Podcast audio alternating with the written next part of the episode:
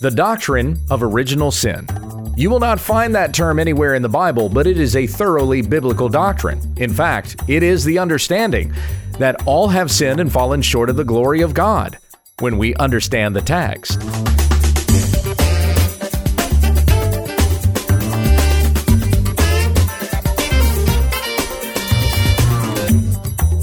Many of the Bible stories and verses we think we know, we don't. When We Understand the Text is an online ministry committed to teaching sound doctrine and exposing the faulty. Visit our website at wwutt.com. Now, here's our host, Pastor Gabe Hughes. Thank you, Becky. We come back to our study of the book of Romans, chapter 5, and I'm going to begin reading in verse 12. We'll go through to the end of the chapter. The Apostle Paul wrote to the church that was in Rome Therefore, just as sin came into the world through one man, and death through sin. And so, death spread to all men because all sinned. For sin indeed was in the world before the law was given, but sin is not counted where there is no law. Yet death reigned from Adam to Moses, even over those whose sinning was not like the transgression of Adam, who was a type of the one who was to come. But the free gift is not like the trespass. For if many died through one man's trespass, much more have the grace of God and the free gift by the grace of that one man, Jesus Christ, abounded for many. And the free gift is not like the result of that one man's sin.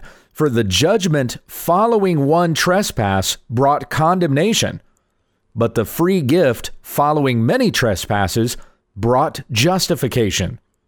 For if because of one man's trespass death reigned through that one man, much more will those who receive the abundance of grace and the free gift of righteousness reign in life through the one man, Jesus Christ.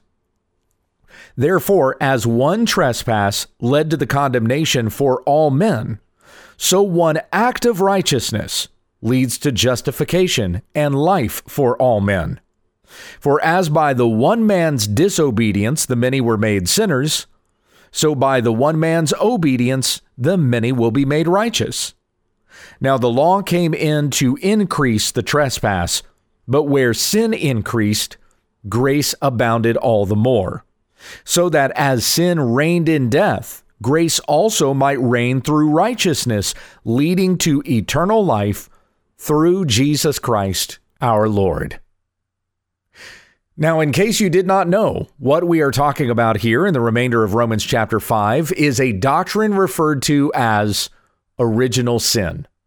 This is the very first sin that was committed in the Garden of Eden by Adam and Eve when they disobeyed God and ate from the forbidden fruit that God told them not to eat. It was the very first sin. That's why we call it original sin. But we also call it original sin because it was unique in a certain sense, in that Adam's sin was going to have an effect on the rest of mankind. Now, I have talked on this program before. We've answered this question on the podcast several times, and in fact, Becky and I even talked about this this past Friday in the Q&A. There are not generational sins in the sense that you are paying for the sins of your fathers. An argument that is going on in the culture right now is that one group of people made up of a certain race owes money to another group of people that are another race because the white group of people enslaved the black group of people generations ago. Therefore, reparations are owed to the descendants of those whose ancestors were enslaved by the whites.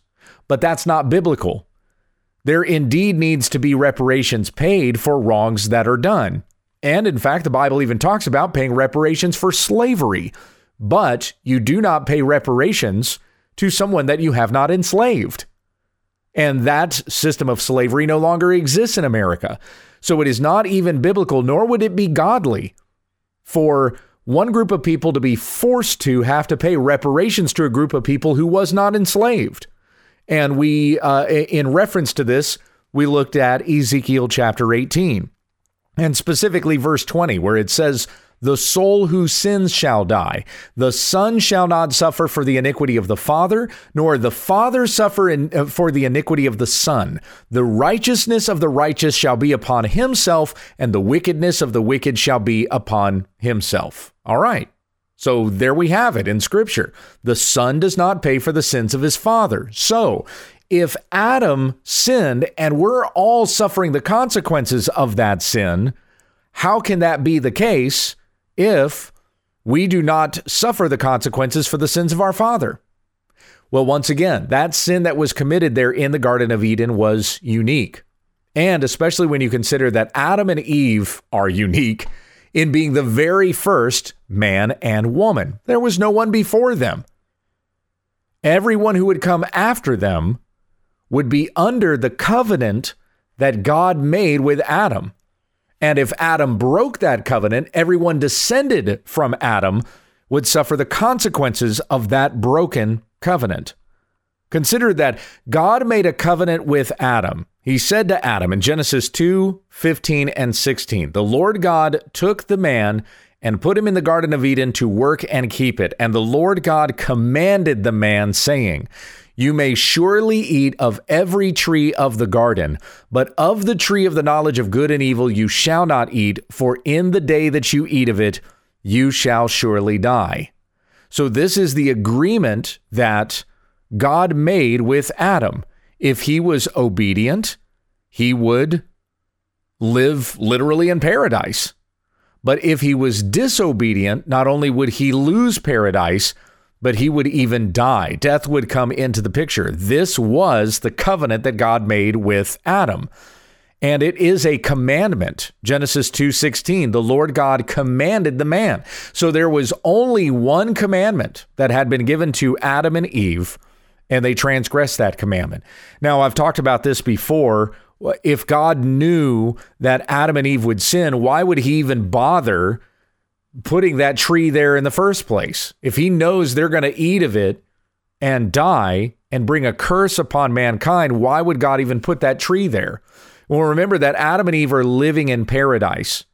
And part of our joy is that we get to obey God. See, this is a privilege. You get to experience the joy and the privilege of obedience to God as a follower of Jesus Christ. So, for Adam and Eve to truly experience paradise and all of the wonderful blessings and benefits of being with God, then there would be obedience to God.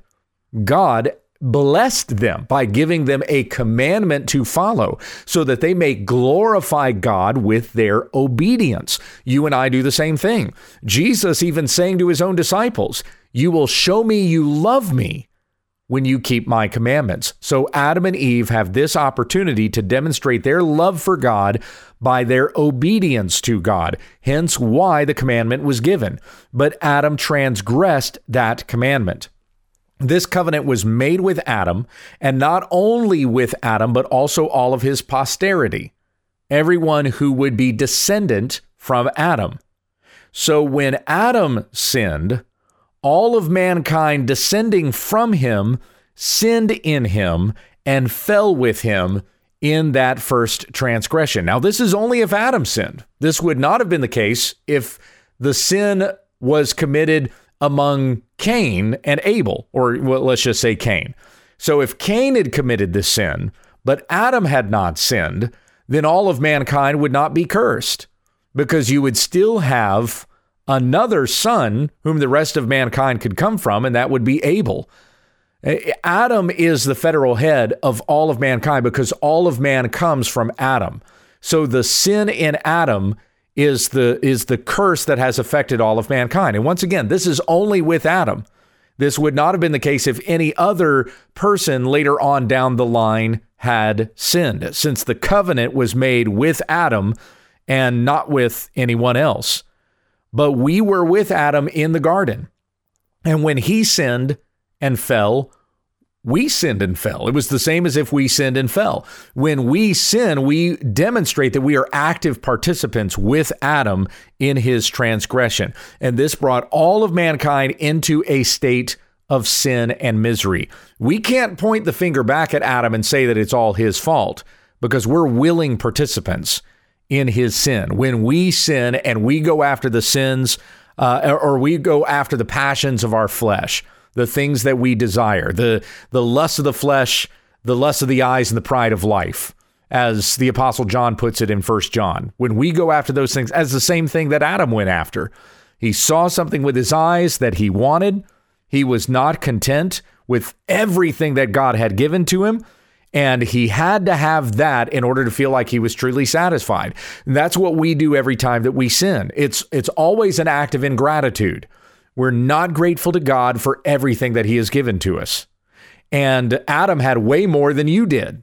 And yet he wasn't satisfied with it. He had literal paradise that he was living in. And he still had to have that one thing that God was not giving him. He wasn't even satisfied in obedience, the, the joy of the Lord that is practiced when we obey. He wasn't even content to obey God and enjoy uh, the joy of God in that act of obedience. He had to disobey in order to feel like he was getting everything that he wanted. The one thing that God was not allowing him to have, he felt like he had to have that thing, not realizing that the joy in the Lord was in obedience to the commandment, not by disobeying the commandment and getting the thing that God was telling him not to have. So, because of Adam's transgression, all of mankind fell. This is what we call original sin. Now, uh, there's another term here we don't often use, but it is in the history of theology a term that you do find, like in the catechisms and things like that. There's original sin. There's also a thing called original righteousness. If if Adam had not sinned, that first sin, and there and there would not have been original sin, then there would have been original righteousness. And essentially that's what it is that we're pining for. We want original righteousness again. We want to go back to the paradise that God had given to mankind when he created it and put Adam and Eve in it. And so we clamor for that. Some people uh, are, looking for that kind of utopia, even though they don't realize what it is that they're reaching for is the the perfect goodness that God had originally created when He created all of the world, all of the universe in six days. So they don't know that they're pining for that original righteousness, but that's what that's what people want. Even the uh, uh, the the disruption and the clamor and the chaos and everything like that you see going on in the world right now. This is people clamoring for paradise again, but they think that they can make it themselves. We don't need God, we can do it ourselves. And so they're doing, you know, all manner of ridiculous things that they're doing right now, even setting up that Capitol Hill autonomous zone in Seattle where uh, it's it's basically just anarchy and the whole thing's going to explode. It's going to be terrible. It's a terrible experiment but that's what they're doing. Eh, they think that, hey, we don't need these societal laws and these other things and the man putting us down and all this oppression, which a lot of it's just perceived oppression. But anyway, we can create our own utopia like this. So they take over a section of the city and uh, and they're establishing their own well their own laws they are establishing their own laws even though it's not like they're written down somewhere for them to follow but they're still it's just kind of random and it's all over the place but there is nonetheless some sort of system that everybody is expected to abide by there even in an anarchist camp known as the Capitol Hill uh, uh, autonomous zone so we we've we're all kind of clamoring for that perfection again. And we all think that we can establish that utopia and we know what's best. But in the process of doing that, we are continually transgressing God's law. When we try to establish and create and follow our own laws instead of God's law, then we're never going to come to that perfection again. God has promised us perfection, His heaven where He dwells. And that's the only perfection there can ever be to live in the place where God dwells, since God is perfect. He has promised this for us if we believe in his son Jesus Christ. We will be cleansed of our sin and we will live forever with God in glory. So there will be that restoration of original righteousness, which the book of Revelation actually talks about, restoring paradise. God is currently reconciling all things to himself through the person and work of Jesus Christ. I am making all things new, as he says in the book of Revelation. So all things are, are in a process of restoration in this work that God is doing through Christ, making peace by the blood of his cross, as it says in Colossians 1:20. So we have uh, we're all under the curse that has been placed upon all of creation as a result of that original sin that was committed in the Garden of Eden. Adam and Eve sinning against God, God expelled them from paradise and cursed all of creation. As we're going to talk about when we get to Romans chapter 8 all things have been subjected to futility by him who cursed it, and that is God. That is the consequence of the transgression that has been committed. All mankind by our fall, not just Adam's fall, but our fall. We were all participants with that. We're willing participants in Adam's sin. That's part of the curse that is upon all of mankind. But when he fell, we lost our communion with God, that fellowship with God. God separated himself from mankind. And it's harder for us to see God. We don't get to physically see God. We can't because he's holy and we're not. But it's also more difficult for us to have any kind of communion. In fact, it's impossible for us to have any communion with him whatsoever. And that again goes back to the fact that he's holy and we're not. We are under his wrath. We are under a curse. And so we go through this life in misery, even unto death itself. And if we are not saved from this state that we are in, we would even perish in hell. But God has made a way to redeem us from the curse of sin, and that is by faith in Jesus Christ. And that's the way Romans 5 began. Romans 5 1, therefore, since we have been justified by faith, we have peace with God through our Lord Jesus Christ. So, what we're reading here in Romans chapter 5 is continuing to unfold that particular statement that was made in Romans 5 1, even when we get to this particular part talking about original sin. Therefore, just as sin came into the world through one man, and death through sin, so death spread to all men because all sinned.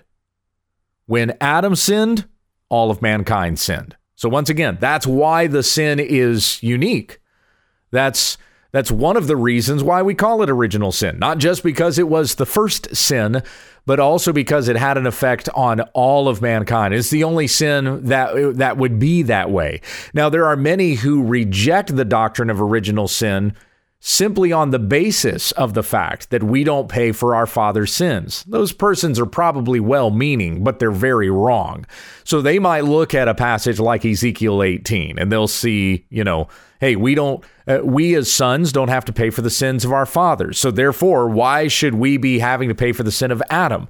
And so they'll reject this doctrine of original sin and they'll say that mankind is either basically good or has some sense of goodness in him when he is born and he is able to make good decisions. But somewhere down the line, of course, mankind is going to commit a sin. A, a, man who is born is eventually going to sin.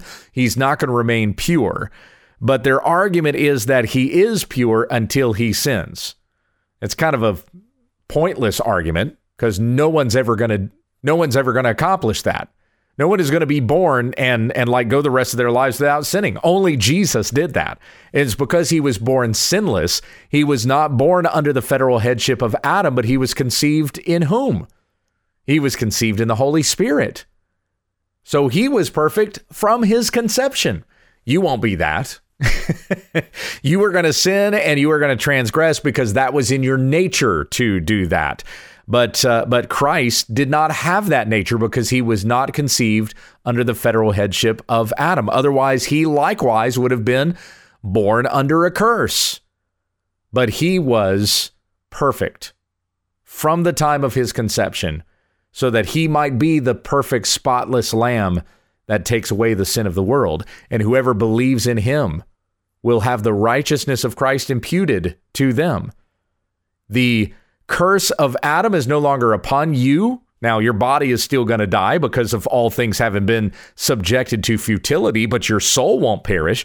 You will live forever with God in glory. If Christ is now your federal head, you get all of the benefits that the Father has given to the Son. That's the gospel. And that's good news. Unfortunately, we got to stop there today, but we'll come back to this again tomorrow. We, uh, for these first few days this week, Monday, Tuesday, and Wednesday, we're probably only going to get as far as verse 14, but we'll keep on studying this doctrine of original sin and then the beautiful resolution of the gospel of Christ that has been given to us by God. Let's conclude with prayer. Heavenly Father, we thank you for uh, uh, considering our estate. We were cursed. We were headed to hell, but you did not leave us in that state. You sent your son Jesus to die on the cross for our sins, so that all who believe in him will not perish, but will have everlasting life. And may we walk in his righteousness today, rejoicing that God, in his love, has saved us in his son. We ask for your continued guidance upon us daily. In Jesus' name we pray. Amen. This has been When We Understand the Text with Pastor Gabriel Hughes. For all of our podcasts, episodes, videos, books, and more, visit our website at www.utt.com. If you'd like to submit a question to this broadcast, or just send us a comment, email when we understand the text at gmail.com. And let your friends know about our ministry. Join us again tomorrow as we grow together in the study of God's Word when we understand the text.